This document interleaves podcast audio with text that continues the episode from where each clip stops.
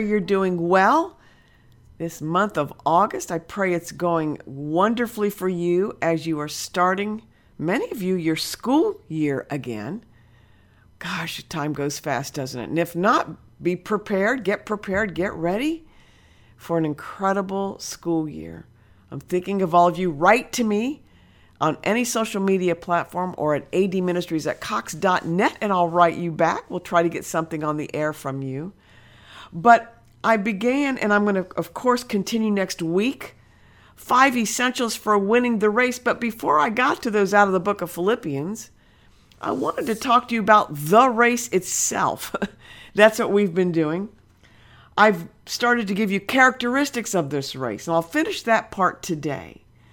But number one, I said it's no ordinary race. It is not. In fact, it is extraordinary. And then I was laughing, thinking, well, let's put, let's make it sound better, like extraordinary. Well, because you know what it actually is. The reason I'm tongue in cheeking and, and smiling with that is the word race there in the Greek means uh, agony, you know, and it's the whole premise of you will put down flesh to really make it through this race. But it's the best thing that could happen because once your flesh is out of the way, Christ can take over. And man, he can take you where you could never go on your own. I promise you, it actually starts to get to be a blast. So characteristics of this race, Hebrews 12:1, let us run with endurance the race. So it's no ordinary race. Number 2, it's unique to you.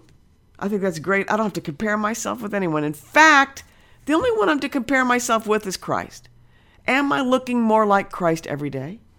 Number three, the race is full of obstacles, brothers and sisters, but it's okay because every obstacle is meant to show me something.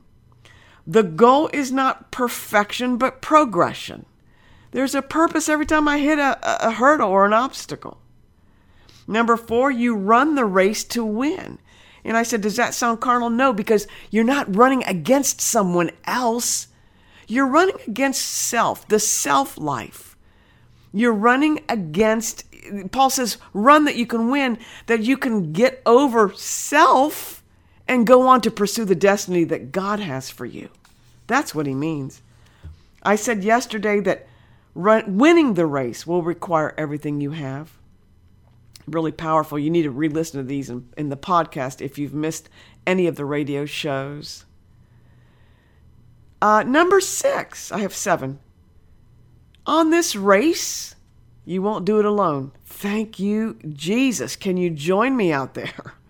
Winning the spiritual race is never achieved by your own willpower. Seek first the kingdom of God, right? All these things will be added to you. We have the Holy Spirit inside of us. You listen to Him. He's in there guiding, telling, you know, the Holy Spirit will guide you into all truth. He gives you the yay, He gives you the nay, He gives you the want to.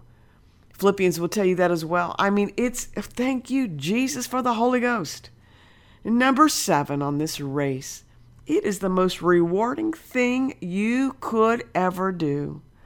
You're running that you will win in knowing and becoming like God. Then you have a legacy of people who have learned from you or at least are trying to follow you you're then passing on the baton to them, winning the race, looking like Jesus every day.